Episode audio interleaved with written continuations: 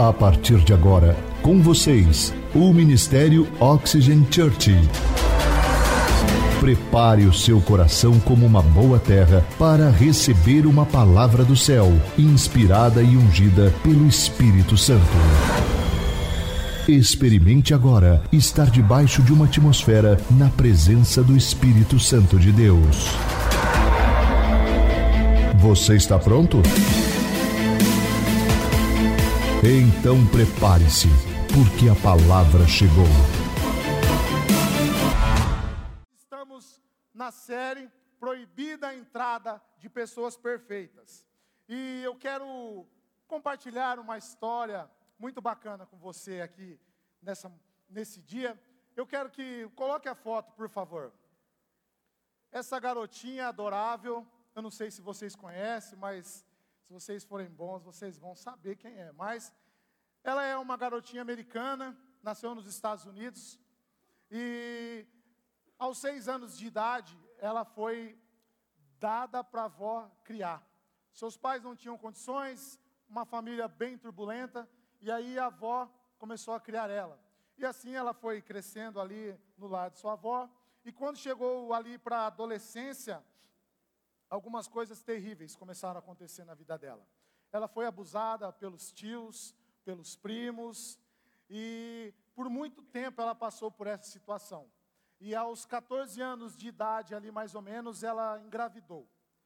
E aí ela teve que sair de casa, ela foi expulsa de casa porque estava grávida, teve que lidar com aquela situação sozinha, mas ao final da gravidez, quando ela foi para ter o seu bebê, o seu bebê infelizmente veio a falecer.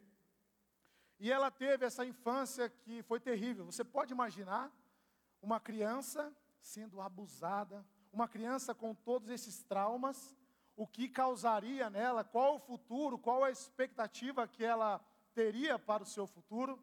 Mas, após esse fato, ela saiu de casa e começou a viver é, em outros lugares, e ela cresceu, tomou aquela situação, aquilo que tinha sido terrível, ela começou a transformar em algo bom. E ela começou a estudar, começou a aprender, foi para a faculdade, se formou em comunicação.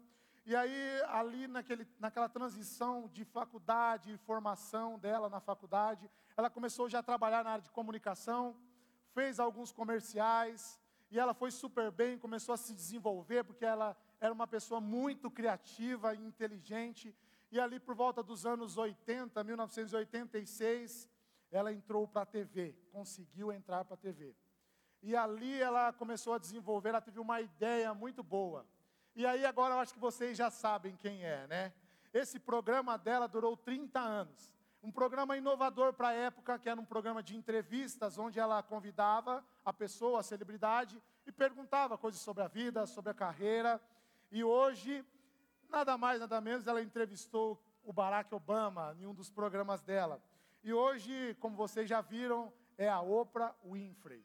Uma mulher bem-sucedida em todos os ramos que você pode imaginar, na vida financeira, na vida psicológica, aquilo que talvez as pessoas olharam e talvez traria para ela um futuro desastroso, ela transformou tudo isso em algo espetacular. E o que eu vejo aí não é apenas o sucesso financeiro, a fama, mas aquilo que o processo fez dentro dela.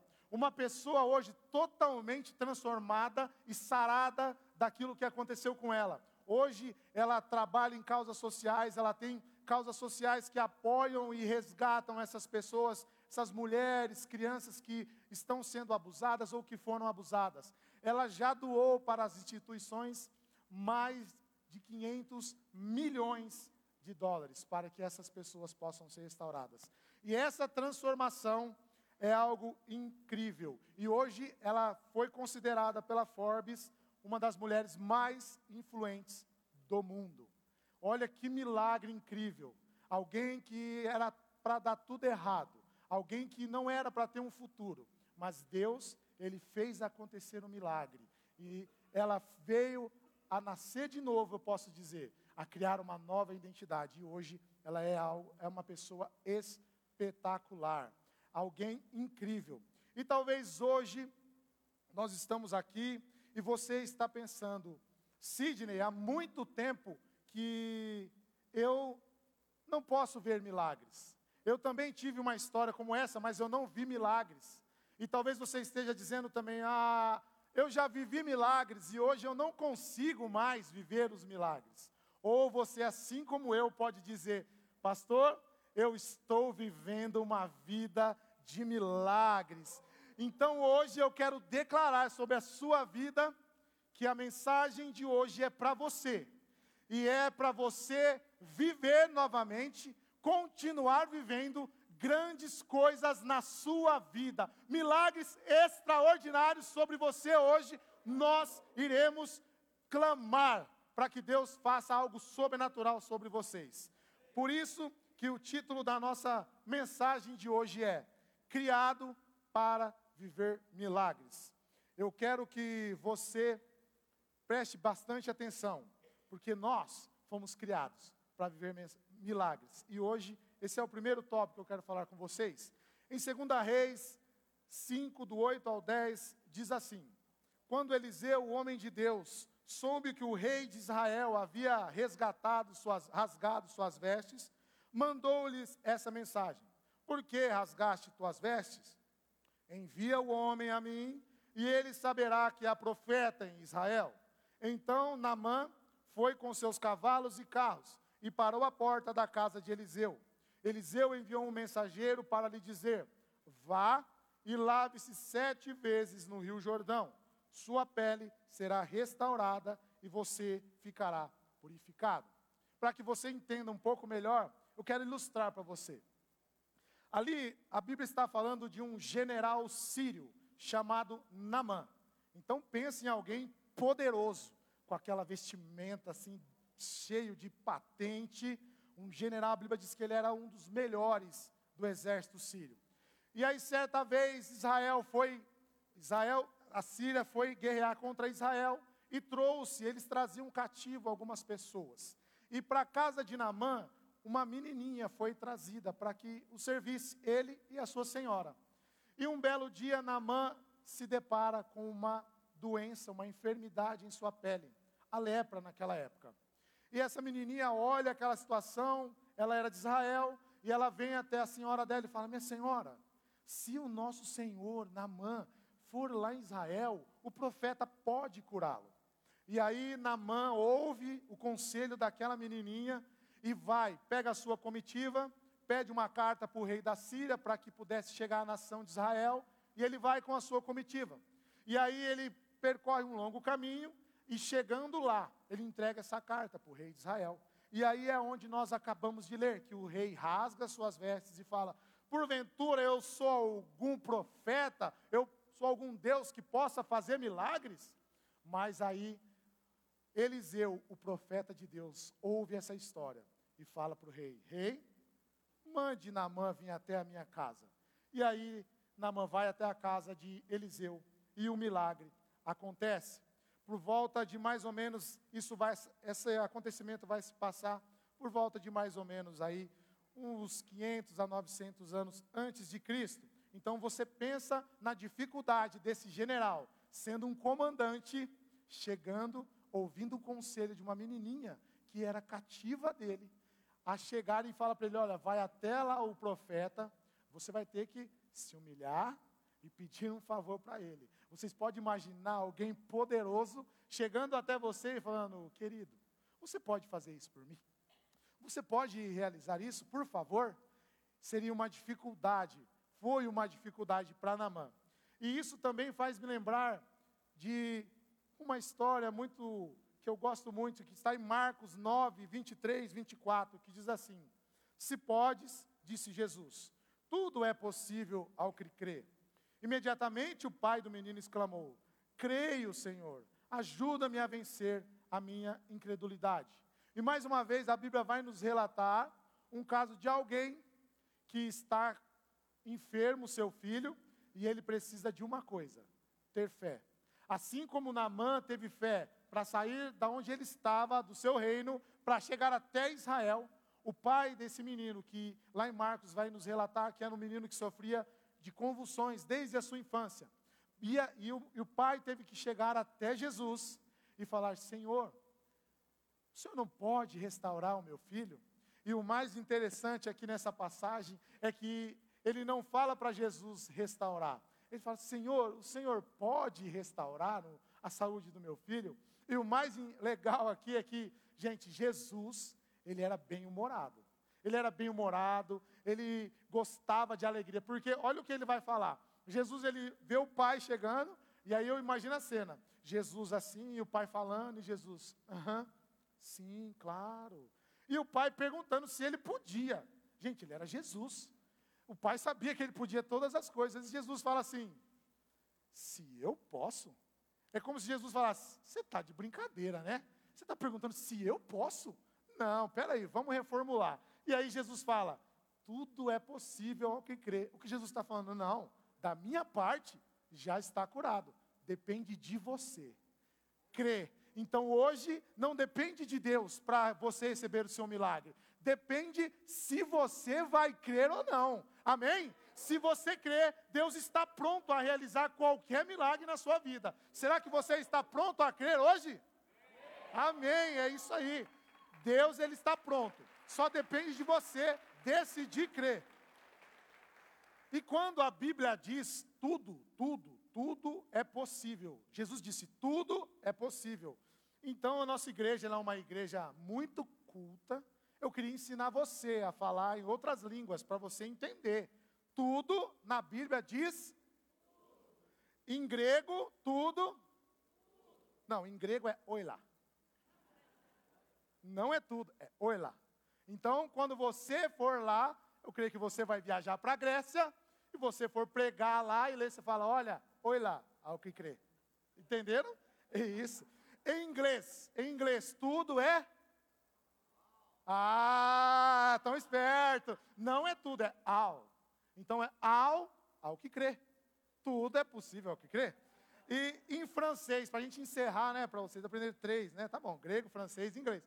Em francês, tudo é tuts. Ah, muito bem. É isso aí. Então, gente, em qualquer lugar, e o que a Bíblia diz, tudo é tudo. Agora em português. Tudo é tudo. tudo. Então, tudo é possível ao que crê. Anote o que eu vou falar. Se você está anotando, anote isso. Olha só. Você começará a viver milagres a partir do momento que você decide acreditar e agir. Se você observar a história de Naamã, ele só vai receber o milagre, por quê? Porque, primeiro, ele acreditou na menininha que falou para ele: Olha, lá tem um profeta, ele pode te curar.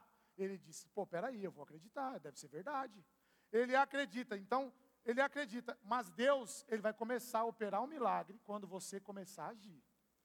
E Deus, ele só vai mandar algo que você acredita. Ele só vai realizar quando você começar a agir. Namã, ele foi até o profeta, ele creu e mergulhou no rio sete vezes. O pai do menino que nós acabamos de ler, ele foi até Jesus. Ele creu e agiu e por isso ele recebeu o milagre. Eu, esse ano, gente, é incrível, é incrível. Esse ano eu tenho vivido milagres extraordinários, extraordinários. E por muito tempo, mais ou menos aí uns 14 anos, eu até acreditava, sabe? Eu até acreditava. Mas Deus ele estava esperando a minha ação. Sabe, Deus não pode mandar um milagre talvez do jeito que você está. Ele precisa que você prepare um ambiente, que você pegue as ferramentas necessárias.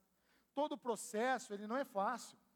Hoje, para eu estar aqui, para eu implantar uma igreja, passou-se 14 anos.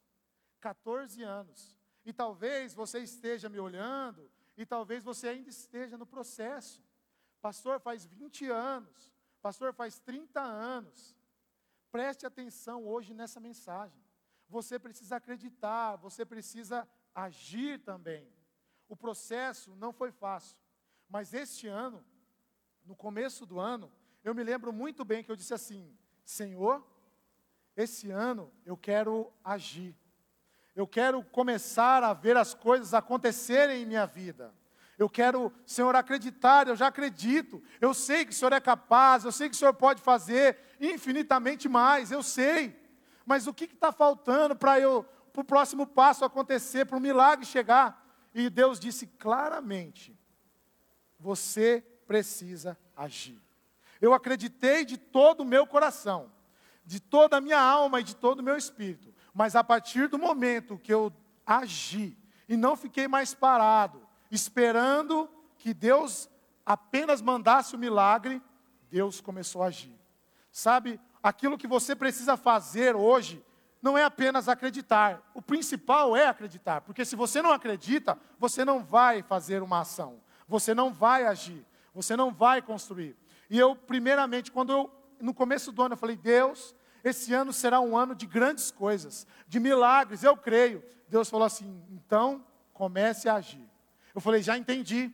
Eu tenho aprendido com o meu pastor que uma pergunta que ele me fez um dia, ele me disse assim: Olha, você pode qualquer coisa, mas se Deus te desse um milhão hoje, o que você faria? Eu falei, pastor, eu não sei. Talvez compraria coisas que não é para ser comprada, mas a partir do momento que eu entendi o que ele queria dizer, eu, Deus me disse, filho, eu vou derramar milagres. Eu falei, Senhor, já entendi. Eu peguei, falei, agora eu vou começar a planejar. A primeira coisa que você precisa fazer para que Deus derrame o milagre não é apenas pedir e crer, você precisa planejar, começar a construir aquilo que você irá receber. Você começa a construção e Deus está esperando você agir para que Ele possa derramar o milagre sobre você. Não é apenas pedir, Deus derrama, não. Ele espera você planejar e eu planejei. Sabe, eu juntei as ferramentas necessárias para que eu pudesse construir o meu milagre. E para quem sabe, para quem acompanha, eu também esse ano comecei a planejar uma loja física para mim. E sabe, Deus começou a falar muito. Eu peguei as ferramentas certas, eu peguei minha maleta, eu peguei essa minha ferramenta que eu precisava, principalmente para construir o processo. E, no, e Deus começou a falar: meu filho, faça isso, faça aquilo, construa isso. E tudo o que eu fiz na minha loja, eu fiz com as minhas mãos, sozinho. Não coloquei ninguém, porque eu sabia que o negócio era comigo. Quem tinha que ser mudado durante esse processo era eu, e não era as pessoas que tinham que fazer por mim. E para eu implantar em Londrina, eu comecei a orar. Eu comecei a orar, falei, Deus, aqui na Sua palavra diz isso. Comecei a aprender, apresentei um planejamento para o nosso pastor.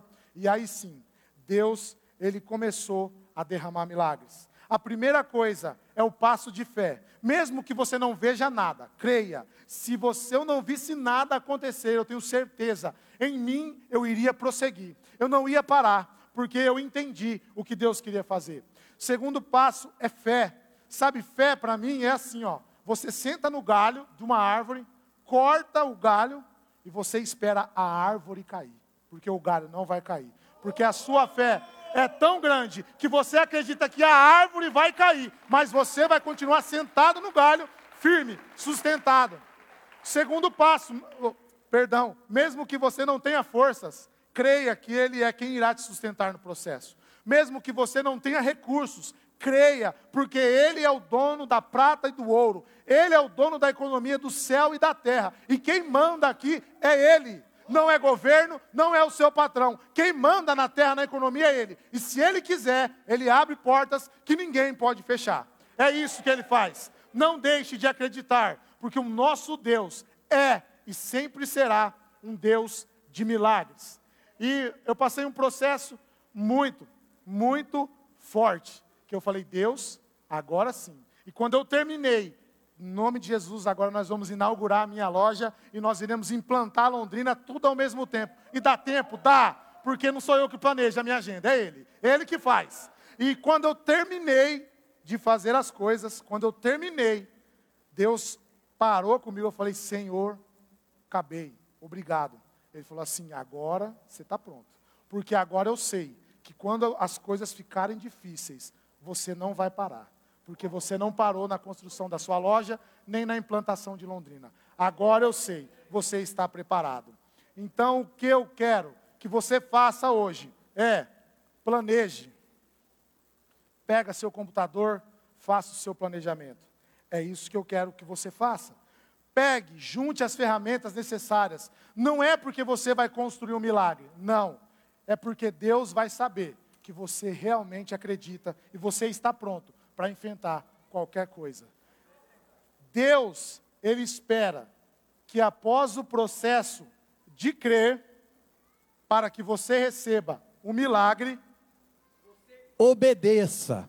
Após o processo de crer, é necessário que você entenda a necessidade de obediência a Deus, a Sua palavra, a voz do Espírito Santo.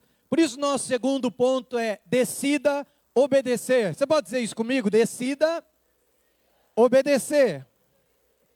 E quem é que não quer viver uma vida de milagres, como foi o caso de Naamã, uma doença sem cura, uma doença grave, uma doença que gerava muitas dores, mas que diante de um problema sem solução, ele vivenciou um milagre que mudou toda a história dele. Todos nós, como esse general sírio, chamado Naamã, nós queremos viver esses milagres de Deus quando estamos de uma, diante de uma situação sem solução. Aliás, deixa eu ver aqui com vocês. Quem é que gostaria de viver milagres diante dos desafios da vida? Levanta a mão. Quem gostaria? Mas é claro, todos nós gostaríamos de viver milagres, em especial quando nós estamos diante de situações desafiadoras. E para isso, além de decidir crer, como foi o nosso primeiro ponto, é necessário você decidir obedecer. Porém, guarde o que eu vou te dizer, a obediência, ela é doce no discurso, mas às vezes difícil de engolir. É ou não é verdade? Por isso a palavra de Deus nos traz algumas lições a respeito de obediência que eu quero tratar com você, e uma delas vai, vai tratar justamente aquilo que mais impede a nossa obediência, que é o nosso orgulho. Na mão grande general, comandante dos exércitos da Síria, num período de 900 a 500 anos anterior a Cristo, isso é um momento de domínio sírio de todas as províncias, o que significava que Naamã era um homem muito poderoso, muito influente, a ponto de que o primeiro texto, o primeiro versículo, melhor dizendo, do texto que nós lemos, vai é, falar e tratar a respeito de Naamã como um herói de guerra. Pensa comigo, aquele herói que o seu filho quer se vestir igual. Sabe aquele herói que todo mundo quer ser, que todo mundo almeja, que quando sai o filme no cinema você tira a foto e posta, que está ali assistindo? Esse era Naamã naquele momento, naquela época. E Naamã ouve, como o pastor Sidney já nos disse, já nos contou a história, Naamã ouve uma menina, escrava, subordinada, alguém que era considerado intelectual e socialmente inferior a ele. É a essa pessoa que Naamã precisa escutar. Percebe que alguém tão influente começa a destituir-se do seu orgulho, porque ele precisou ouvir alguém que ele considerava inferior a ele. Ele precisou ouvir alguém que o povo considerava inferior a ele, alguém que ele considerava subordinado. E sabe o que eu entendo? Que para que aquele aquela doença de pele, o processo para a cura daquela doença de pele de Naamã não começou na sua pele, mas na sua mente e no seu coração. É assim que vai acontecer conosco. Algumas coisas que Deus precisa trabalhar na minha e na sua vida. Mas antes de trabalhar o que tem por fora, Ele vai trabalhar o que tem por dentro de você. Ele vai trabalhar o que está na sua mente, a tua forma de pensar, de reagir, de se relacionar com as coisas e com as situações. Para ser curado da sua grave doença de pele, Nama precisou ouvir aquela escrava, alguém, como eu disse, considerado inferior. E assim Deus trabalhou no seu coração, gerando humildade, gerando sabedoria e quebrando o orgulho, coisa que o levou à obediência. Alguns dos milagres mais relevantes de Deus nas nossas vidas só serão realizados quando nós aprendermos a ouvir o conselho das pessoas que Deus tem levantado, como Naamã ouviu o conselho daquela menina. E aí eu te pergunto: quem são as pessoas que Deus tem levantado para aconselhar você?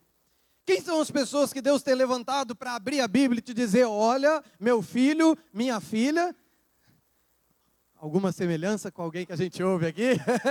Olha, meu filho, minha filha, a Bíblia diz isso, a Bíblia diz aquilo, a direção correta de Deus é essa. Será que nós temos humildade? Será que nós temos, conseguimos colocar o nosso orgulho de lado para verdadeiramente ouvir o conselho daquele que Deus levantou ou daqueles que Deus tem levantado para nos direcionar? Provérbios capítulo 11, verso 14 vai dizer o seguinte: Não havendo conselho, o povo cai, mas nos muitos conselhos habita sabedoria. Deixa eu te dar um exemplo prático, uma história que eu vivi. na minha vida. Há uns anos atrás eu morava numa cidade vizinha aqui, pouco menos de 100 quilômetros de distância, e ali trabalhava, também tinha um ministério, e eu tinha um carro. E um carro, por sinal, um carro muito bom. Esse carro começou a apresentar sinais de problemas. Eu não entendo nada de mecânica, hidráulica, elétrica, nada. Eu sei que ele começou a falhar. E aí, o meu Deus do céu, né? Logo agora, não estava numa situação financeira tão positiva, mas esse carro começou a falhar e eu tive que levar numa autorizada, numa uma especializada mecânica. Cheguei nesse lugar, o pessoal desmontou ali, abriu o motor e já veio logo com um orçamento bombástico. Olha, R$ 1.800 e não divide, precisa ser à vista, porque tem que comprar isso, comprar aquilo. Foi 1.800, 1.800. Mas, para a glória de Deus, eu estava no telefone com alguém. Quando o mecânico me deu aquele orçamento, eu estava falando com alguém, comentei com essa pessoa. Falei, nossa, ficou em R$ 1.800 aqui o conserto do meu carro. Ele falou, mas o que, que é? Eu falei, não sei, o mecânico desmontou aqui, veio aqui, falou que é R$ 1.800, eu vou dar um jeito aqui, vou pagar. Aí a pessoa me deu um conselho. Ela começou a insistir comigo. Olha, se eu fosse você, eu não fazia o serviço né, de imediato, não. Era muito novo, né, não estava acostumado com essas coisas. Eu acho que é legal você levar num outro mecânico, vai numa outra especializada, faz um outro orçamento. Claro que é uma coisa óbvia para alguns, mas para mim não era. Mas ele já tinha desmontado o motor, o carro estava tudo aberto lá, e eu fiquei resistente a ouvir aquele conselho. Falei, não, vou fazer aqui mesmo, né? Ah, vai, vai, vai ficar caro de qualquer jeito. Aí a pessoa ficou meio brava comigo, falou: não, cara, me ouve, leva esse carro em outro lugar. Aí começou a me despertar. És tu, Senhor? Opa! Ligou, né?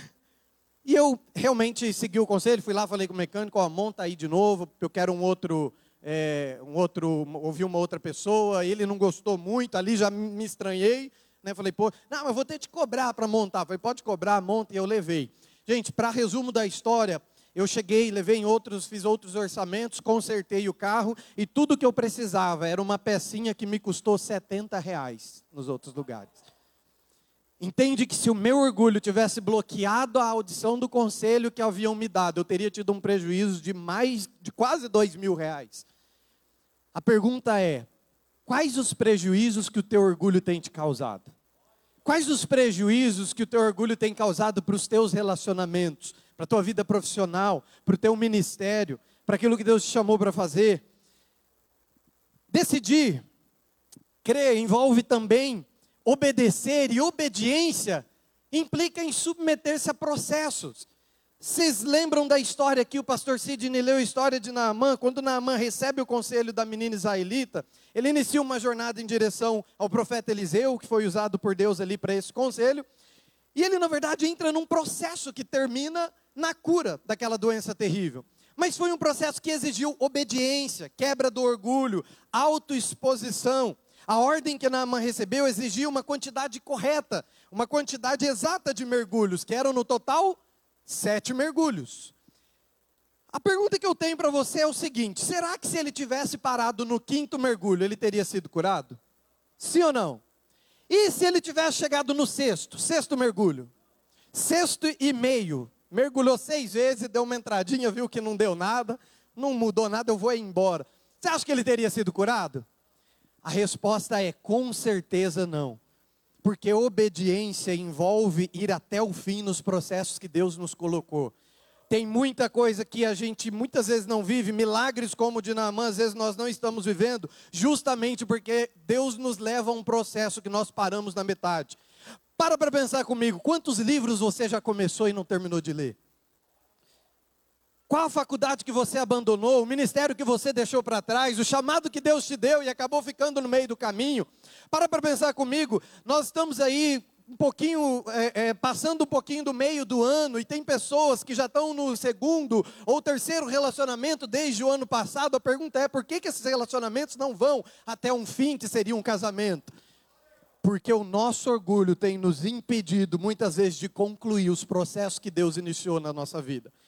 Mas a, a cura, o milagre, ele só vem com a conclusão, com o fim do processo. E nós poderíamos citar tantas coisas, a dieta. Quantos aqui já começaram? Não levante a mão. Mas quantos aqui já começaram dieta no começo desse ano e já abandonou? É ou não é verdade? Dívidas, está cheio de gente com dívidas, por quê? Porque comprou algo, não terminou de pagar, mas foi lá e comprou outro bem, porque o consumismo e o orgulho levou a essa compra e ele não consegue terminar de pagar aquilo que comprou. Por que, que nós não terminamos o que começamos? Muitas vezes porque nós não estamos é, dispostos a abandonar o nosso orgulho para obedecer e submeter ao processo que Deus nos colocou. Deus está nos chamando para uma vida de milagres, amém? Quantos creem nisso? Deus está nos chamando para uma vida de milagres, eu acredito nisso. Mas o processo nos exigirá terminar aquilo que Ele nos fez começar. E eu quero declarar sobre essa igreja. A igreja Oxygen Church é uma igreja de pessoas que termina o que começou. É uma igreja de gente que vai até o fim, que avança, que termina tudo aquilo que Deus colocou para iniciar. Amém? mãe ele também tem um outro detalhe da história que é muito peculiar que vai nos ensinar demais. Na mãe ele não é recebido como ele esperava. Lembra que eu falei? Era um general de posses, um general influente, alguém extremamente importante para a sociedade da época. E o profeta Eliseu, além de não receber pessoalmente Naamã, ele também deu a ele uma direção inesperada. Então ele já foi recebido do jeito que ele não esperava, porque ele achou que ele ia chegar lá, o profeta ia fazer um monte de pompa e formosura para recebê-lo. Isso não aconteceu. Mas aí ele recebe também uma direção inesperada. O que, que ele esperava? Uma oração, imposição de mãos, um conselho, senta aqui, meu filho, vamos conversar. Era isso que ele estava esperando. E o profeta vai lá e manda um moço de recado. Não, vai lá, fala para ele, mergulha sete vezes lá e está tudo certo. Obviamente que, como alguém importante, orgulhoso de sua posição, ele ficou ofendido com aquilo. Quando nós pensamos, quando nós entendemos, quando nós queremos viver uma vida de milagres, nós precisamos entender uma coisa: o milagre, por maior ou menor que ele seja, ele não é sobre nós, ele é sobre quem faz o milagre, que é Deus. É por isso que não foi lá o Eliseu, não foi alguém de nome, é um moço que a gente nem sabe o nome, por quê? Porque não é o nome das pessoas que faz o milagre, é o nome de Jesus, é o nome do nosso Deus, é Ele que faz o milagre nas nossas vidas. Deus vai fazer muitos milagres na sua vida. Amém, gente? Amém. Eu creio plenamente nisso. Mas as coisas de Deus são feitas do jeito de Deus e não do nosso. Uma vida de milagres, então, é uma vida que vence o orgulho, que requer obediência vencendo o orgulho. Há uma frase de um escritor brasileiro, Rafael Figueiredo é o nome dele, e que tem tudo a ver com o que nós estamos falando, eu acho sensacional. Ele diz assim: acabe com o seu orgulho pois a sua felicidade está logo depois dele. Acabe com seu orgulho, sua felicidade está logo depois dele. Há um outro texto também bíblico agora, Provérbios 16, 18, que vai dizer algo que pode ser assemelhado, e ele diz assim: o orgulho precede a ruína. Aí talvez alguém esteja pensando, mas pastor, será que eu sou orgulhoso? Agora estou meio confuso aqui, será? Deixa eu te dar alguns exemplos. Sabe o que, que o orgulho às vezes nos faz? Sabe aquela briga que você teve e poderia ter resolvido com 15 minutos de conversa, mas você está arrastando há três dias? Casais que estão dormindo brigados. Sabe aquela, aquele momento em que você poderia contar com a ajuda de alguém e até deveria contar com a ajuda de alguém, mas você pensa, não, eu vou resolver sozinho. Eu faço sozinho. Sabe talvez aquele momento que você é uma pessoa que se considera forte, aí tem algo pesado e que tem alguém que pode te ajudar, mas você não quer pedir ajuda. Então você vai lá e submete às vezes um problema de coluna, por quê? Porque você aguenta sozinho. Sabe quando você tem um problema e você até entende, poxa, e se eu tivesse um conselho do pastor, da pastora, de um líder, de alguém, mas você fala, não, eu tenho que encarar sozinho. É esse tipo de sentimento que muitas vezes esboça e expressa o nosso orgulho. Sabe aquele momento em que nós precisamos vir falar em público ou fazer alguma coisa é, que volte a atenção das pessoas para nós, e muitas vezes você diz, não, eu tenho medo, eu não sei falar. Na verdade, às vezes não é o medo de falar, nós não temos medo de falar em público, nós temos medo de ser reprovados reprovados em público. Nós temos medo de que as pessoas firam a nossa reputação, afinal não falamos tão bem, afinal nosso português não é tão legal. Esse tipo de orgulho Deus está quebrando em nós hoje para que a gente alcance a obediência e alcance o milagre de Deus. Amém? Naamã recebe, pode aplaudir. Glória a Deus. Naamã recebe uma ordem que era desagradável para ele, ficar mergulhando num rio repetidamente, aquilo poderia parecer até meio sem razão. E Naamã, um general tão poderoso, influente para a época, ele jamais aceitaria, por exemplo, tirar a sua armadura, né, tirar a sua roupa em público, se Deus não tivesse trabalhado o orgulho no coração dele. Assim eu e você precisamos, às vezes, baixar a guarda, tirar as nossas armaduras. Nós precisamos, às vezes, é nos submeter, nos colocar ali na disposição de alguém. E quando nós fazemos isso, Deus trabalha o orgulho no nosso coração e alguns milagres dos quais a gente nem estava esperando acontecem nas nossas vidas, resolvem problemas que até ali pareciam sem solução. Sabe uma outra coisa que precisou ser quebrada no coração de Naamã, embora ele não fosse é, israelita, embora ele não servisse ao Deus de Israel, o mesmo Deus que o nosso, mas ele precisou ter no coração dele, junto com o orgulho, estava atrelado à religiosidade. O que, que era religiosidade? A ideia de que aquilo que Deus vai fazer depende das pessoas que estão fora e não do Deus que está dentro. E aí, quando ele chega no profeta, lembra que eu falei que ele pensou que o profeta vai vir me ver, o profeta vai vir falar comigo, vai impor as mãos sobre mim, e o profeta manda um moço de recado lá, fala lá para ele mergulhar no Jordão. E quando o general foi até Eliseu, então, que era o homem de Deus, recebendo essa ordem, ele ficou extremamente conflitado, porque, poxa, imagina aqui, vamos construir essa cena juntos. Todo mundo está ouvindo falar da Oxygen, uma igreja global, uma igreja mundial, muitos milagres estão acontecendo nela em todas as cidades, amém? Todo mundo está ouvindo falar. Aí de repente alguém que está opresso, que está com uma doença, ele fala: Poxa, ouvi falar daquela igreja, eu vou lá. Lá tem o pastor Claudinei Carneiro. Ele ora e as pessoas são curadas. Ele prega e o mover de Deus toma todo mundo. Eu vou lá. E aí ele chega aqui com a expectativa de que o pastor vai pegar na mão dele, vai falar: Vamos, meu filho, eu vou te ajudar. E aí quando ele chega aqui, o pastor tem um monte de gente para cuidar, uma série de, de coisas acontecendo ao mesmo tempo, e, e não porque não liga, porque ele se importa com todo mundo, mas acabou não conseguindo falar com essa pessoa. Talvez essa pessoa seja você, talvez seja eu um dia, e aí ele não conseguiu falar com você, e você pensa, poxa, fui lá na igreja, o pastor nem me olhou, nem pegou na minha mão. Eu fui no culto lá, eu achei que o pastor Claudinei ia abrir aquela cortina, entrar e falar: Olá, igreja linda de Jesus. Aí entrou o pastor Sidney. E piorou, depois entrou o pastor Marcos. Ah, Deus. É esse tipo de orgulho que o Senhor está quebrando no coração das pessoas, porque nós entendemos que quem faz a obra de Deus é Deus, nós somos só um veículo.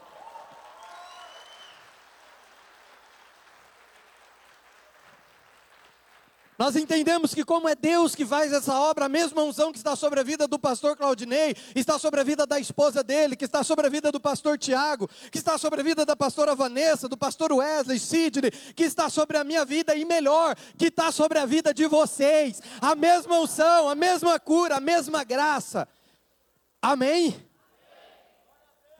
Logo a religiosidade do coração de Naamão fez questionar sobre o motivo ou o modo como ele foi recebido, mas apesar disso, apesar desse conflito, ele obedeceu. A gente leu a história, ele concluiu, ele foi lá, ele mergulhou, ele fez o que precisava ser feito, e aí a gente aprende uma outra coisa muito importante: a obediência vale mais do que a oração dos outros não é a oração do meu pastor, não é a oração do meu líder, não, não, que elas não sejam importantes, elas são muito importantes. Antes de entrar aqui, nós estávamos ali no, no camarim, recebemos oração do nosso pastor, ficamos fortificados por isso, mas quem faz a obra por meio dessa oração é Jesus, é o Espírito Santo, é o Senhor Deus que move as coisas na nossa vida.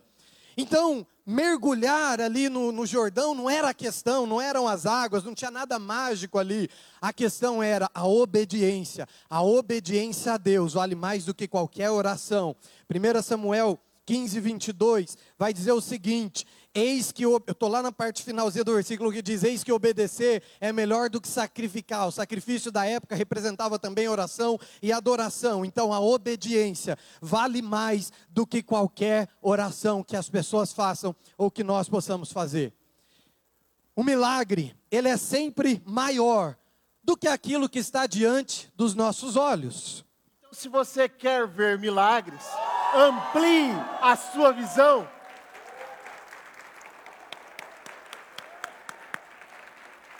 Se você deseja ver milagres, você precisa ampliar a sua visão.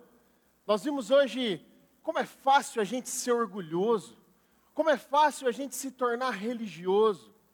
Mas que bom que Deus sempre nos dá as ferramentas certas durante o processo para que a gente possa ser transformado por Deus. Isso nos leva ao terceiro ponto dessa mensagem, que é decida viver milagres. Deus nos trata de uma forma sempre muito profunda, mas nós acreditamos às vezes que o milagre é algo muito pessoal, algo exclusivo. Nós temos uma tendência de acreditar que o milagre é só para nós. Mas eu quero te dizer uma coisa hoje. Você não é a última bolacha do pacote. Não é só sobre você. Sempre que Deus faz alguma coisa, sempre que Deus opera um grande milagre, Ele sempre vai estar trabalhando nas pessoas à sua volta também. Sabe, Deus resolve os meus problemas, mas a vida não é só sobre o meu problema, sobre a minha saúde, sobre as minhas finanças, sobre as minhas emoções. Ele é bom demais, ele resolve os nossos problemas, mas no processo, Deus está transformando todos à sua volta. E eu quero destacar para vocês aqui hoje uns milagres que aconteceram nessa narrativa bíblica sobre Naamã. Ele deu ouvidos, por exemplo, a uma menina e a sua esposa. Segundo a Reis, capítulo 5, no versículo 2, diz assim: Ora, tropas da Síria haviam atacado Israel e levado cativa uma menina, que passou a servir a mulher de Namã. Um dia, ela disse à sua senhora: Se o meu senhor procurasse o profeta que está em Samaria, ele o curaria da lepra. Tem gente que não dá ouvidos para ninguém, né? Agora eu quero que você faça assim, ó para o seu cotovelo não dar aquele estímulo involuntário. Quem aqui conhece alguém assim, que não dá ouvido para ninguém? Gente que é teimoso, mas teimoso igual uma porta, que não ouve ninguém, que não consegue ouvir ninguém em nenhum momento. Quando essas pessoas ouvem alguém, tem gente que fala assim, ó, milagre, milagre, esse aí, esse aí não ouve ninguém. Quem conhece alguém assim? Não precisa falar nomes, às vezes é você, se você quiser reconhecer, esse é o momento. Falamos sobre orgulho. A decisão de ouvir o que a menina e a sua própria esposa estava dizendo, parece pouco. Parece pouco ouvir alguém, mas foi uma decisão primordial para que Naamã alcançasse a cura. Fez parte do processo de cura dele. A primeira coisa que ele fez foi ouvir. Para viver milagres, você precisa ouvir o que Deus tem para te dizer. E Deus usa pessoas o tempo todo para falar conosco, para quebrar o orgulho do nosso coração, para dizer a direção que devemos seguir. O outro milagre que aconteceu é obedecer. Namã estava acostumado a dar ordens e não recebê-las. E o profeta Eliseu, literalmente, naquele dia, mandou ele tomar banho. Falou: vai tomar banho no rio. Imagine só para um general receber uma notícia dessa e não da boca da pessoa, mandou um mensageiro lá, falou: vai lá fora, fala para ele tomar banho. E o general lá fora, com todas as tropas, recebe essa mensagem. Poxa, o cara me mandou tomar banho, eu viajei tanto para estar aqui, para poder receber algo de Deus, desse Deus que eu não conheço, e ele me manda tomar banho. Segundo a Reis, capítulo 5, no versículo 10, diz assim, ó, Eliseu enviou um mensageiro para lhe dizer, vá e lave-se sete vezes no rio Jordão, e a sua pele será restaurada, e você ficará purificado. Ele foi lá, se lavou, ele obedeceu. E hoje eu te digo uma coisa: se alguém te convidou para estar aqui hoje, eu preciso te dar os parabéns. Porque logo você, numa igreja evangélica, quem diria, quem te viu e quem te vê, não é? Ninguém imaginava que você poderia estar num lugar como esse, e você já deu o primeiro passo rumo ao seu milagre. Você ouviu e obedeceu. Celebre, porque isso já é um grande milagre na sua vida. Você está dando passos rumo à sua cura, rumo à sua transformação. Esses são passos práticos. Parece para você pequeno, mas é um caminho de cura e de milagres. Grandes milagres são alcançados com pequenos passos de obediência. E como nós vimos, Naamã ele foi purificado da lepra, uma doença que não há cura, uma doença incurável. Ele estava agoniado, angustiado, porque isso significava para ele viver longe das outras pessoas. Uma doença contagiosa. Haviam comunidades somente de leprosos apartadas, porque eles temiam o contágio. Era algo que ia te separar da sua função social, da sua família, algo terrível. E ele estava ali e foi curado, purificado da lepra, assim que ele decidiu obedecer à ordem do profeta. E talvez você pense, Beleza, pastor, essa, esse foi o ponto alto da história, né? O grande milagre de Naamã foi a cura física. E se eu te disser que não foi? Nossa, mas o que pode acontecer de tão extraordinário, maior do que uma cura como essa? Realmente é algo extraordinário, mas houve algo que aconteceu com Naamã, que foi o maior milagre da vida dele. Eu quero ler junto com você 2 Reis, capítulo 5, no versículo 15. Diz assim: Então Naamã e toda a sua comitiva voltou à casa do homem de Deus. Ao chegar diante do profeta, Naamã lhe disse: Agora eu sei que não há Deus em nenhum outro lugar, senão em Israel. Por favor, aceita um presente do teu servo. E o profeta respondeu: Juro pelo nome do Senhor a quem sirvo, que nada aceitarei. Embora Naamã insistisse, ele recusou. E Naamã disse: Já que não aceitas o presente, ao menos permita que eu leve duas mulas carregadas de terra, pois o teu servo nunca mais fará holocausto e sacrifícios a nenhum outro Deus, senão o Senhor. O maior milagre acontece aqui. Esse é o ponto alto da mensagem da vida de Naamã.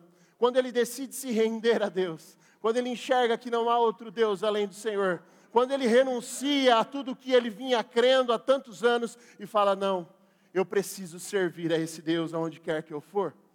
E ali ele tentou pagar pelo milagre, ele falou assim: Ó, aceita um presente aí, pra, por conta de tudo que aconteceu.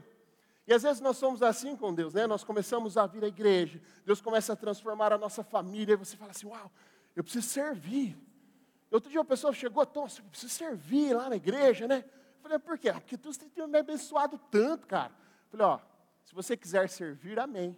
Deus recebe o seu servir, é uma alegria você estar com Ele.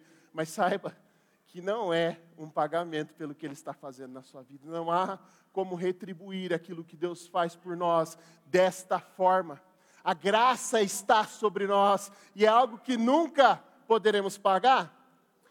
Eu quero dizer algo para você: maior do que aquilo que Deus faz por mim é aquilo que Deus faz em mim. E depois daquilo que Ele faz em mim, Ele começa a agir através de mim. Vou te explicar. Deus cura Namã da lepra. Isso é o que Deus faz para ele. Mas maior é o milagre que Deus faz nele o processo de transformação e conversão estava acontecendo enquanto ele estava sendo encaminhado para a cura.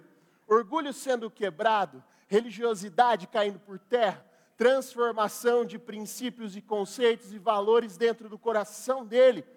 Essa é a transformação. Maior do que o que Deus faz para mim, é o que ele faz em mim, é que eu me torno nele. E sabe o que eu acho incrível no Evangelho de Jesus? é que ele não precisa concluir a obra em você para começar a fazer através de você.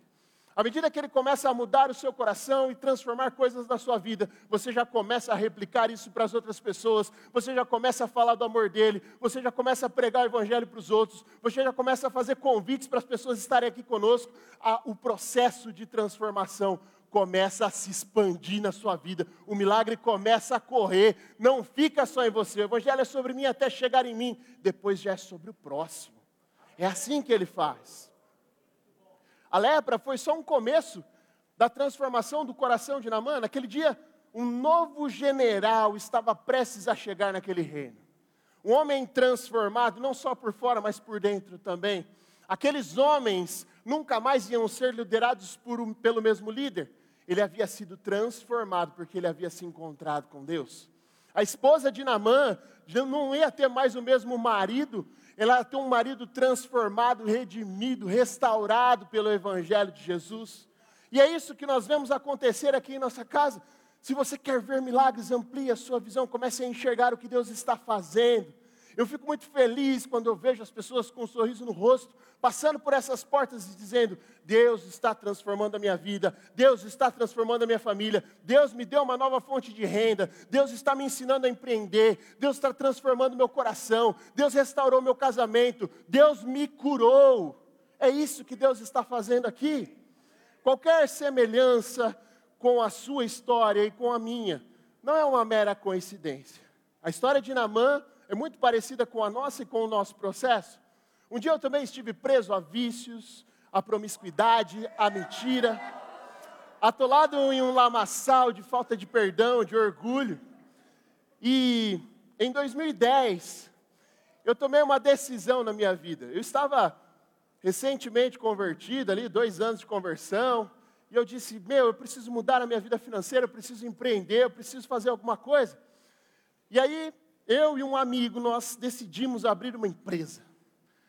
E essa foto que vocês acabaram de ver, apesar de, de parecer recente, parece que eu tirei ela ontem, mas já faz muito tempo.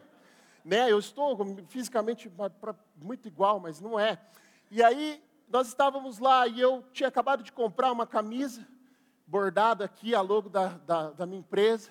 Tinha feito um milheiro de cartões de visita. E eu cheguei muito empolgado em casa, animado e tal. E eu me lembro como se fosse hoje uma pessoa, um familiar, ele pegou o cartão. O que, que é isso aqui? Eu falei assim: agora eu vou ser um empresário. Aí a pessoa falou assim: você não é nada, isso aqui é só um cartão. Ficou como um balde de água fria assim na minha mente. Mas Deus havia me dado uma visão. E quando Ele promete algo para você, você precisa continuar crendo até o fim. E aí você fala, pastor, depois desse dia tudo aconteceu assim rápido e fantasticamente meteórico, né? Não. Um ano depois eu entrava em uma loja e eu precisava comprar uma peça. Trabalho com manutenção. Eu precisava comprar uma peça a prazo. E eu levei o cadastro da empresa, eu estava tudo sujo, porque eu tava, tinha feito uma manutenção, a gente não tinha funcionários. Eu cheguei com o cadastro, falei, oh, precisava comprar uma peça a prazo. O balconista falou assim, esse é o cadastro da empresa? Eu falei, é. Ó, fala lá para o seu patrão que a gente não vende com empresa com menos de dois anos de cadastro. Aí eu falei, ah, entendi. E eu mesmo era o proprietário, mas eu decidi não me explicar isso para ele naquele dia. E aí eu saí cabisbaixo e falei assim, e agora? Aí ele falou assim, eu vou dar uma lição de empreendedorismo para esse rapaz. Ele falou, oh, volta aqui, volta aqui, ó. Sabe por que, que a gente faz isso? Que é uma estatística do Sebrae. São três anos e as empresas quebram. Obrigado. Era tudo que eu precisava para ficar mais animado, para ficar mais empolgado. E isso tudo fez parte de um processo. Hoje, a empresa tem 13 anos, consolidada no mercado, rompeu as estatísticas do Sebrae, não quebrou. E não era só um cartão, era uma visão nascendo naquele dia. Era um milagre que Deus estava me prometendo e que hoje se cumpre na minha vida. Se você tem algo que Deus tem te dado, uma visão, um propósito, um milagre que Deus está para fazer, não duvide. Apenas creia e siga no processo. E aí você fala assim: Poxa, que legal, pastor, hoje você é um empresário. É, isso é o que Deus fez para mim. Mas sabe o que é mais interessante? É o que ele fez em mim. Em 13 anos, eu aprendi a falar em público, algo que eu tinha muita vergonha. Em 13 anos, eu aprendi a vender um produto, porque eu não sabia vender nada. Não sabia vender nada. Em 13 anos, eu aprendi como são as pessoas, como elas se comportam. Eu aprendi a negociar com elas, eu aprendi a ter empatia por elas. Eu aprendi que pessoas não são peças que são trocadas, elas precisam ser amadas e cuidadas. E no processo de me tornar um empresário, Deus me disse que eu seria um pastor. Deus me fez um pastor no processo. E isso é o grande milagre que Ele fez em mim.